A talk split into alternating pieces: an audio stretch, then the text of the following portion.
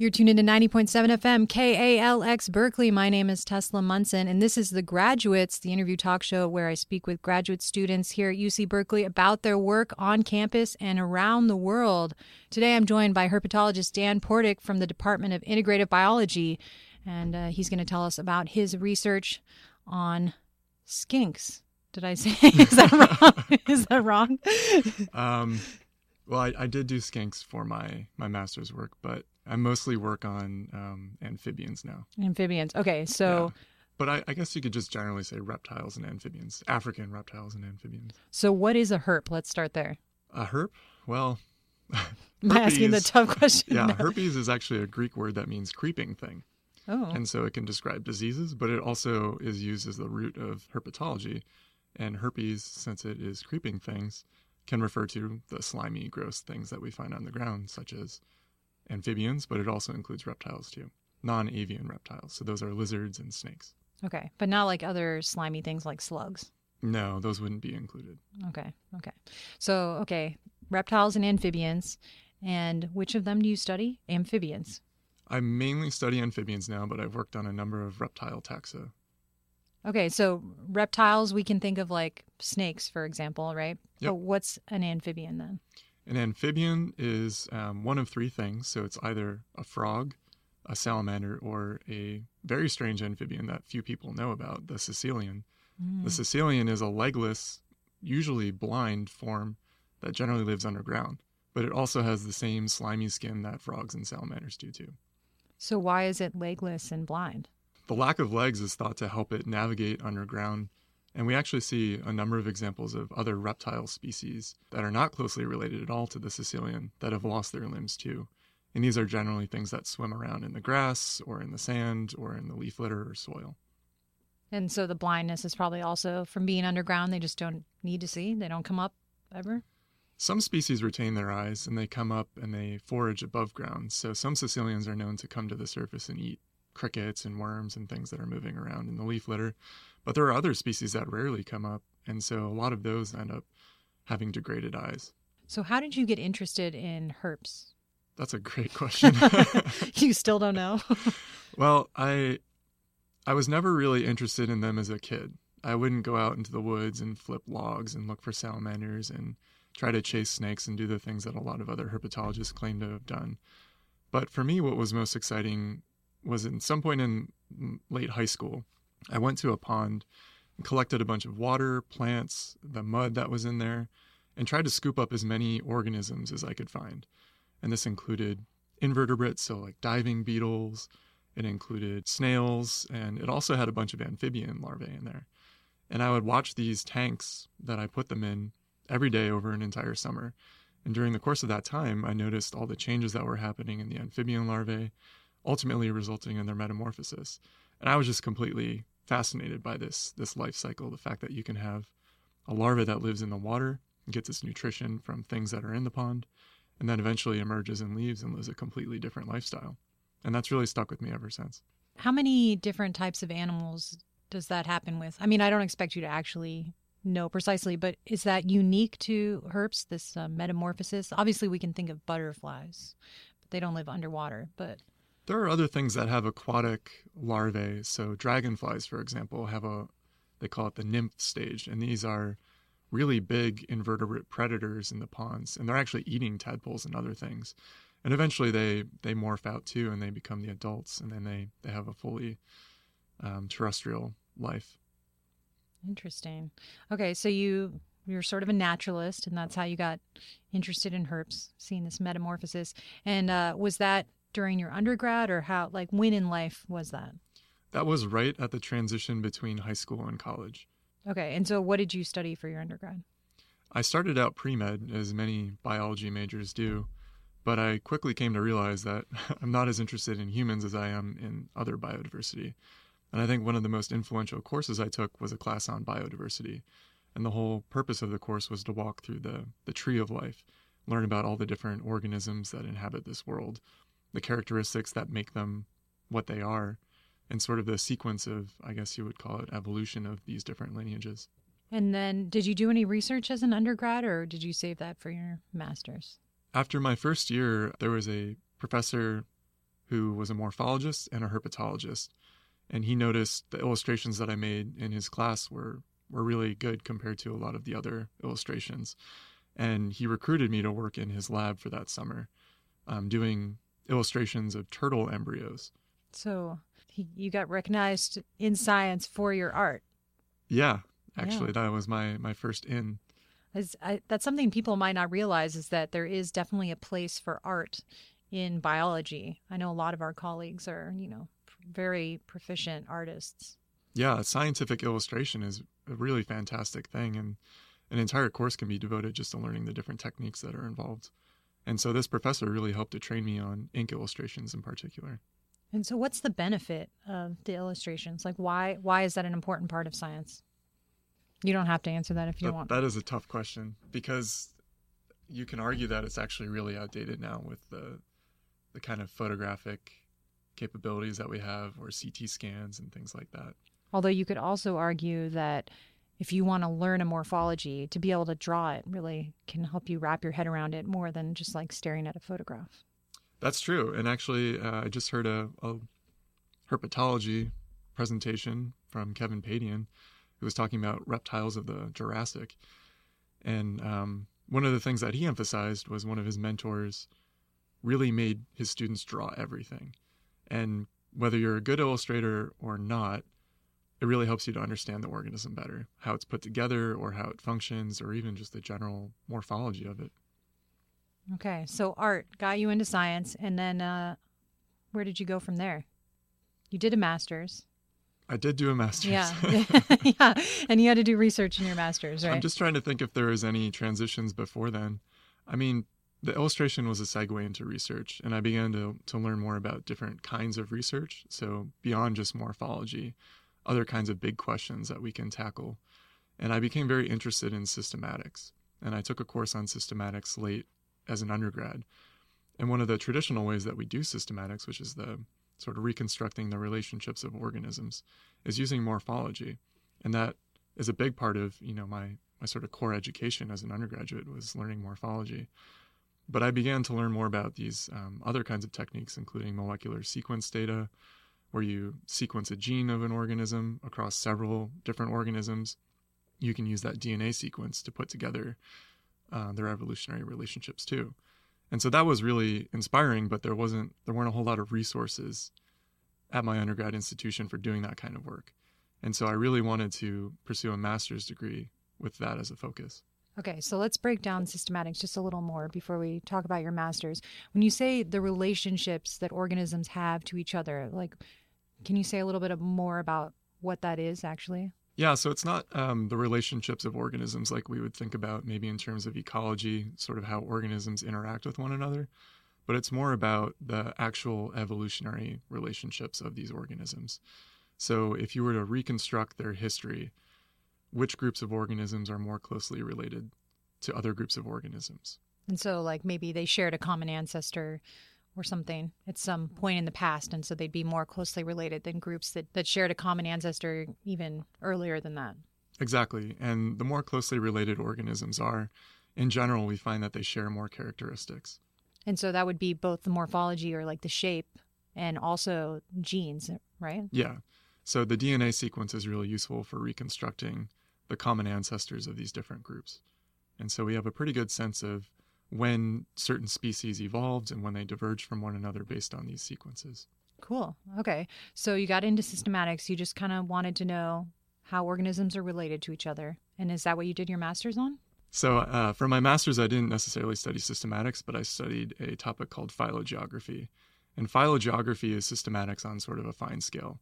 So, looking rather across species within a species and looking at the distribution of that species across a landscape and whether or not the DNA sequences are variable across that landscape. From those sequences, we can usually infer patterns of isolation or perhaps um, biogeographic barriers that prevent them from having uh, gene flow. So, uh, okay, we'll just we're going to simplify this a little bit. Why would DNA within a single species be different across a landscape? There are a lot of uh, processes that can affect gene flow or interrupt it. And usually, when we have isolation of populations, that's when we see divergent DNA sequences or variations in DNA sequence. And so that would probably be one of the things that actually leads to new species forming then. It's one of the possibilities. So if a if a mountain uplifts right in the middle of a range of a species, over time they're going to drift apart in terms of um, maybe their ecology, but also in their DNA. Okay. So phylogeography, that's a new word for all of us then. So you're specifically interested in the DNA aspect of that, though, not the morphology? I study both, and I think um, as scientists, we're really required to take a, a, a, larger approach to many of these problems. I wouldn't necessarily feel comfortable only examining the DNA and inferring that species are new or different from each other. When I have some sort of evidence that they might be, I would take a look at other lines of evidence too, such as morphology or um, certain characteristics about their coloration, and even things like behavior can change. And with frogs, for example, their calls can be very different. Okay, so you said skinks were definitely your masters, right? Skinks, yep. So are those amphibians or reptiles? Those are reptiles. Those are reptiles. A, a group of lizards. Okay, okay. So either way, though, reptiles, amphibians, what sort of distance are we talking about if you want to actually look at this phylogeography? I mean, how far can they move? Do you can you do it in like your backyard, or you need to look across much bigger range? There are questions at all different levels. So some people are very interested in landscape genetics, which can be across a few, you know, nature preserves or something like that. And they can even infer whether or not roads are affecting gene flow between very localized populations. But for a lot of other things, you can really zoom out to the range that you're interested in. And the limitation is really how much landscape that animal is actually inhabiting. And where were you looking at skinks for your masters? The species that I studied are distributed in Namibia and South Africa. And so I visited South Africa to try and collect some of these, but I was never in Namibia. Okay, South Africa. I've been there recently, so uh, I know a little bit about it. Which uh, part of South Africa were you in? My first trip, I spent a lot of time in the Cape region, but I also did field work in Limpopo province, which is in the northeast of South Africa. And then we went into Botswana to do additional sampling. So, what was it like working in South Africa? Is it difficult to get permission to look for lizards? It certainly is. Just like anywhere else, um, you need the right kind of permits to do the work. And an additional difficulty is sometimes getting the export permits. So when we collect specimens for scientific purposes, usually we want to deposit them in a natural history museum. And if you're in the US, you don't need to export it, you just deposit it in one of the institutions in the States. But if you want to take that material out of a foreign country, you need proper export permits too and that can be pretty difficult to obtain. So, what's the value of bringing the, the organism back to the United States? Is it just so you can spend more time looking at it, or are there other reasons? So, generally, when we collect animals for scientific purposes, at least in, in my field, we take DNA samples. So, we'll take a tissue sample of the animal, and that needs to come back with us so that we can do the, the DNA sequencing work. But we also take the body just in case. And a lot of these places, we're finding more and more new species. And let's say maybe you just take a tail clip from an organism and then you let it go. If it turns out to be a new species, you don't have a specimen that you can you can describe. You don't know the morphology, you don't know these other lines of evidence for describing this species. And so it's important to have both components of that and that they're accessible. Okay, I'll play devil's advocate a little bit here. So we're always hearing about extinction, extinction, extinction. So how is it that there are new species that you guys are finding? It's a combination of things. Part of it comes from people simply not working in these areas as much as other places like the US or Europe. And the lack of studies here is really starting to show through when we're doing more and more field work. We're recovering more and more new species. And sometimes they're easy to identify as new, they look strikingly different. But the advent of you know molecular data and DNA sequencing is really helping to push that forward too. Sometimes the differences are not so obvious. And then another question, maybe only devil's advocate to for people like you and me, but so what's the value of having these specimens in a natural history collection? I like to think of specimens in natural history museums as similar to books in a library. And so these are resources and they're also markers. And so when we have a species from a certain geographic location in the world, we know that that species occurred there and also at a particular time. And so we can use that to estimate whether or not certain extinctions are actually occurring if you go to the same site and you can no longer locate that species. That's one good reason why we should have baseline museum collections. But another good reason is simply accessibility. So on our trips, we collect a lot of animals, different kinds of animals, all reptiles and amphibians. But I'm not a specialist on all those different groups. And there are other people who are better equipped to make decisions about species and taxonomy and things like that. And those researchers also need access to this material. And when you deposit it at a natural history museum, usually those museums have the capability of sending the material out on loan to other institutions and other researchers. Okay. Good answer. So, I want to talk a little bit more about how exactly you collect these things. But first, I'll just say if you're just tuning in, you are listening to the graduates here on 90.7 FM KALX Berkeley. My name is Tesla Munson, and today I'm joined by herpetologist Dan Portik talking about his work uh, primarily in Africa, right? So, how do you like what is the actual process of capturing a lizard because you guys have your own special techniques right? I've heard a little bit about this so. Yeah it's it's variable. And i think one of the big distinctions is um, really setting apart capturing reptiles and capturing amphibians. Because although we group reptiles and amphibians together in our in our field they're not really close relatives which makes it a kind of a strange discipline. But also they have very different behavior and ecologies. So Amphibians primarily come out at night, and reptiles are almost always active during the daytime. But of course, there are exceptions to that. But in general, if you want to survey amphibians, you're not going to be out during the day. And if you want to survey reptiles, you're not going to be looking around too much at night. So, do you do them back to back? Because that sounds like a really long day then. it is. And in the tropical areas, uh, we generally wake up early and we go out when the sun's just rising and the animals, in particular the reptiles, are out basking, trying to gain enough heat to do whatever activities they're going to do for that day. And when you find them basking, you have a much better chance of, of catching them because when they're really warmed up, they become very hard hard to catch.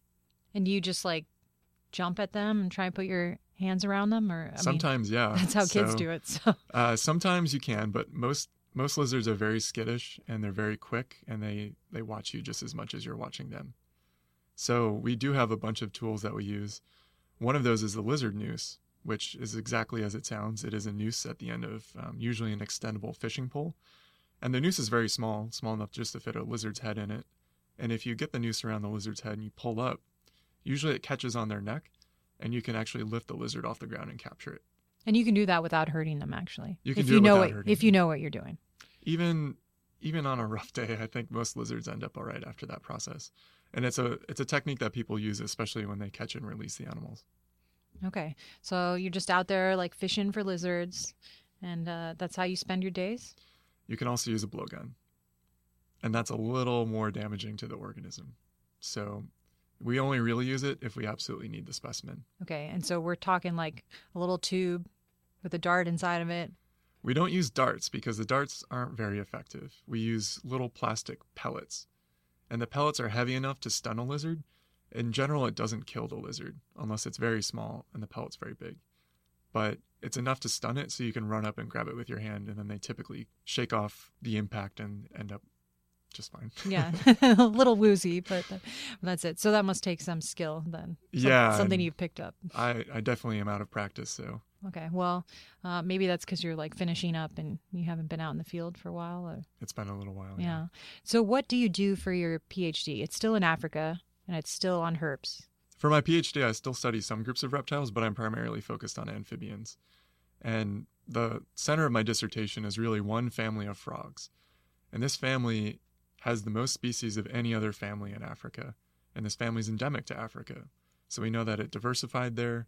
All these species formed across tropical rainforests, both in the lowlands and in montane regions, as well as drier areas too. And my main goals are to reconstruct the relationships of those frogs, to understand their evolutionary relationships.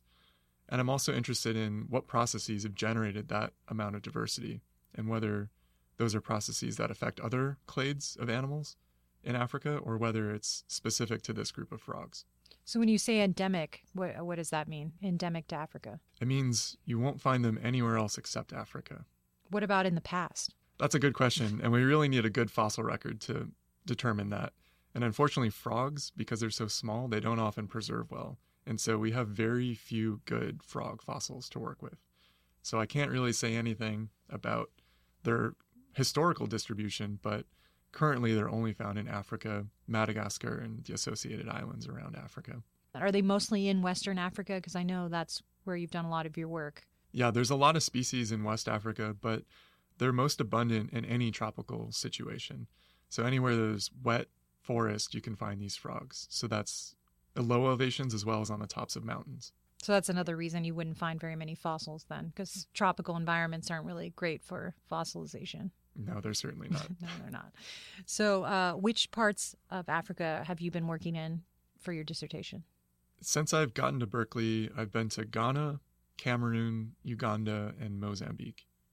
Wow. Are there like more difficulties for any of those countries than over others, or is it all pretty much the same? So some of the some of the countries are definitely more challenging. I'd say places that you know the language is English are easier to work in logistically. Whether or not you know a researcher, a local researcher in that country to facilitate fieldwork, permits, and logistics, that definitely helps too. But also just the historical context of of working in that country really matters. So I'd say one of the most difficult trips was in Mozambique. And this is a country that's been ravaged by civil war for nearly 30 years and only recently is developing infrastructure and really getting a handle on its uh, its independence. And there's still several million landmines that are unaccounted for. And so when you do your field work, you really have to rely on local guidance to figure out where you can go and where it's safe to go. And you really have to think about what your impact is by being there. Yeah, and not just what the impact might be on your skeleton if you step on one of those landmines. Yeah, but we enter these countries as foreigners without, you know, often the cultural knowledge of the area or the history of the area. And so, you know, there a lot of these countries have a long colonial legacy. And so that's another difficult issue that sometimes comes up in, but most of the time doesn't. Yeah, that was sort of my next question. Uh, just to paint a picture for the audience. I mean, you are a, a tall redhead, so I don't. You you must stand out a little bit in Africa. And has that has that impacted your work at all? yeah, and it's been a really interesting experience as a tall white man going to these countries. Um, and each country is very different. I shouldn't just lump them all together. That wouldn't be fair. But I've gotten the reaction of little children seeing me and screaming at the top of their their lungs and running because their mothers tell them that when they're bad, the white man comes to take them away. And then there are also situations where people are just very excited and welcoming and they're they're happy that we're in their village and that we're taking an interest in their their local forest. Awesome. Well, I guess I should ask you a little bit. Uh, do you have any results you want to share with us? Have you have you learned anything about why these frogs are so diverse? I'm just starting to piece all of that together, and so one of the most difficult challenges for me was generating enough DNA sequence across these different species to really reconstruct their relationships. I've had to use new approaches, um, genomics style approaches, to collect these data, and learning those lab techniques and also how to process those data. That's been a real challenge and probably the central problem of my dissertation. But now that I have those relationships, I can start really untangling some of these questions. So we can just imagine you like half the time, you know, in some sort of jungle safari outfit, and the other half the time in like a lab coat, like pipetting things. Is that is that a fair breakdown? That's a fair breakdown, but we don't. I wish I wore a lab coat. I'm generally in like my sandals and shorts. Okay, so just, so just safari gear all the time, basically. Yeah, I guess you could do that. Okay, okay. well, as we come up on the end here, because it's almost over already, I know, right? I should ask: Do you do you have any advice you would give to younger students who are interested in herps or interested in in science and research? Yeah, I mean, I wouldn't say that I had a very traditional start in herpetology, and my interests only really came about sort of late compared to a lot of my colleagues. But I would say as you sort of take your classes and explore the world, you really need to find what's motivating you and which which topics are more interesting than others because this work is very difficult. It's not easy to do field work, it's not easy to do lab work, it's not easy to publish papers and do all the things that graduate students are expected to do. But what really helps is if you're motivated by your work because it really does energize you and keeps you moving forward. But so my recommendation is really to find what you're passionate about and just try to develop it. Not everything's going to work out, but you might end up on the right path eventually. And that's just good life advice in general, I would say. Uh, but what? Okay, what about um, what about?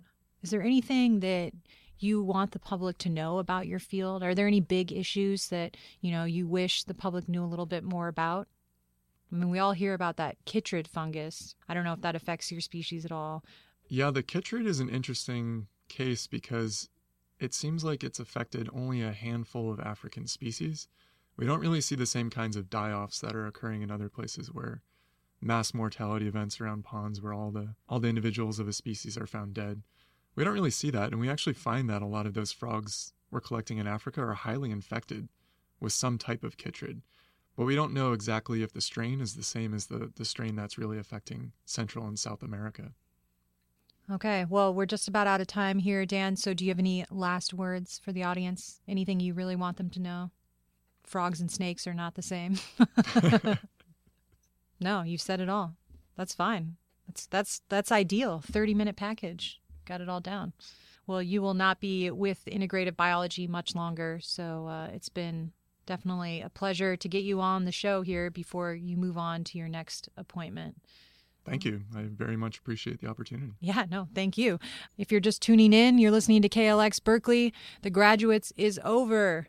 This episode is over. We've been speaking with herpetologist Dan Portik in the Department of Integrative Biology about his work on reptiles and amphibians, also known as herps, uh, and all of his experiences in the field in Africa and also what he does in the lab. So, lots of really interesting things that we heard about today here on the Graduates, the interview talk show, where we speak with UC Berkeley students about their work on campus and around the world. We'll be back in two weeks with another episode of The Graduates. But until then, my name's Tesla Munson. Stay tuned. You're listening to 90.7 FM KALX Berkeley.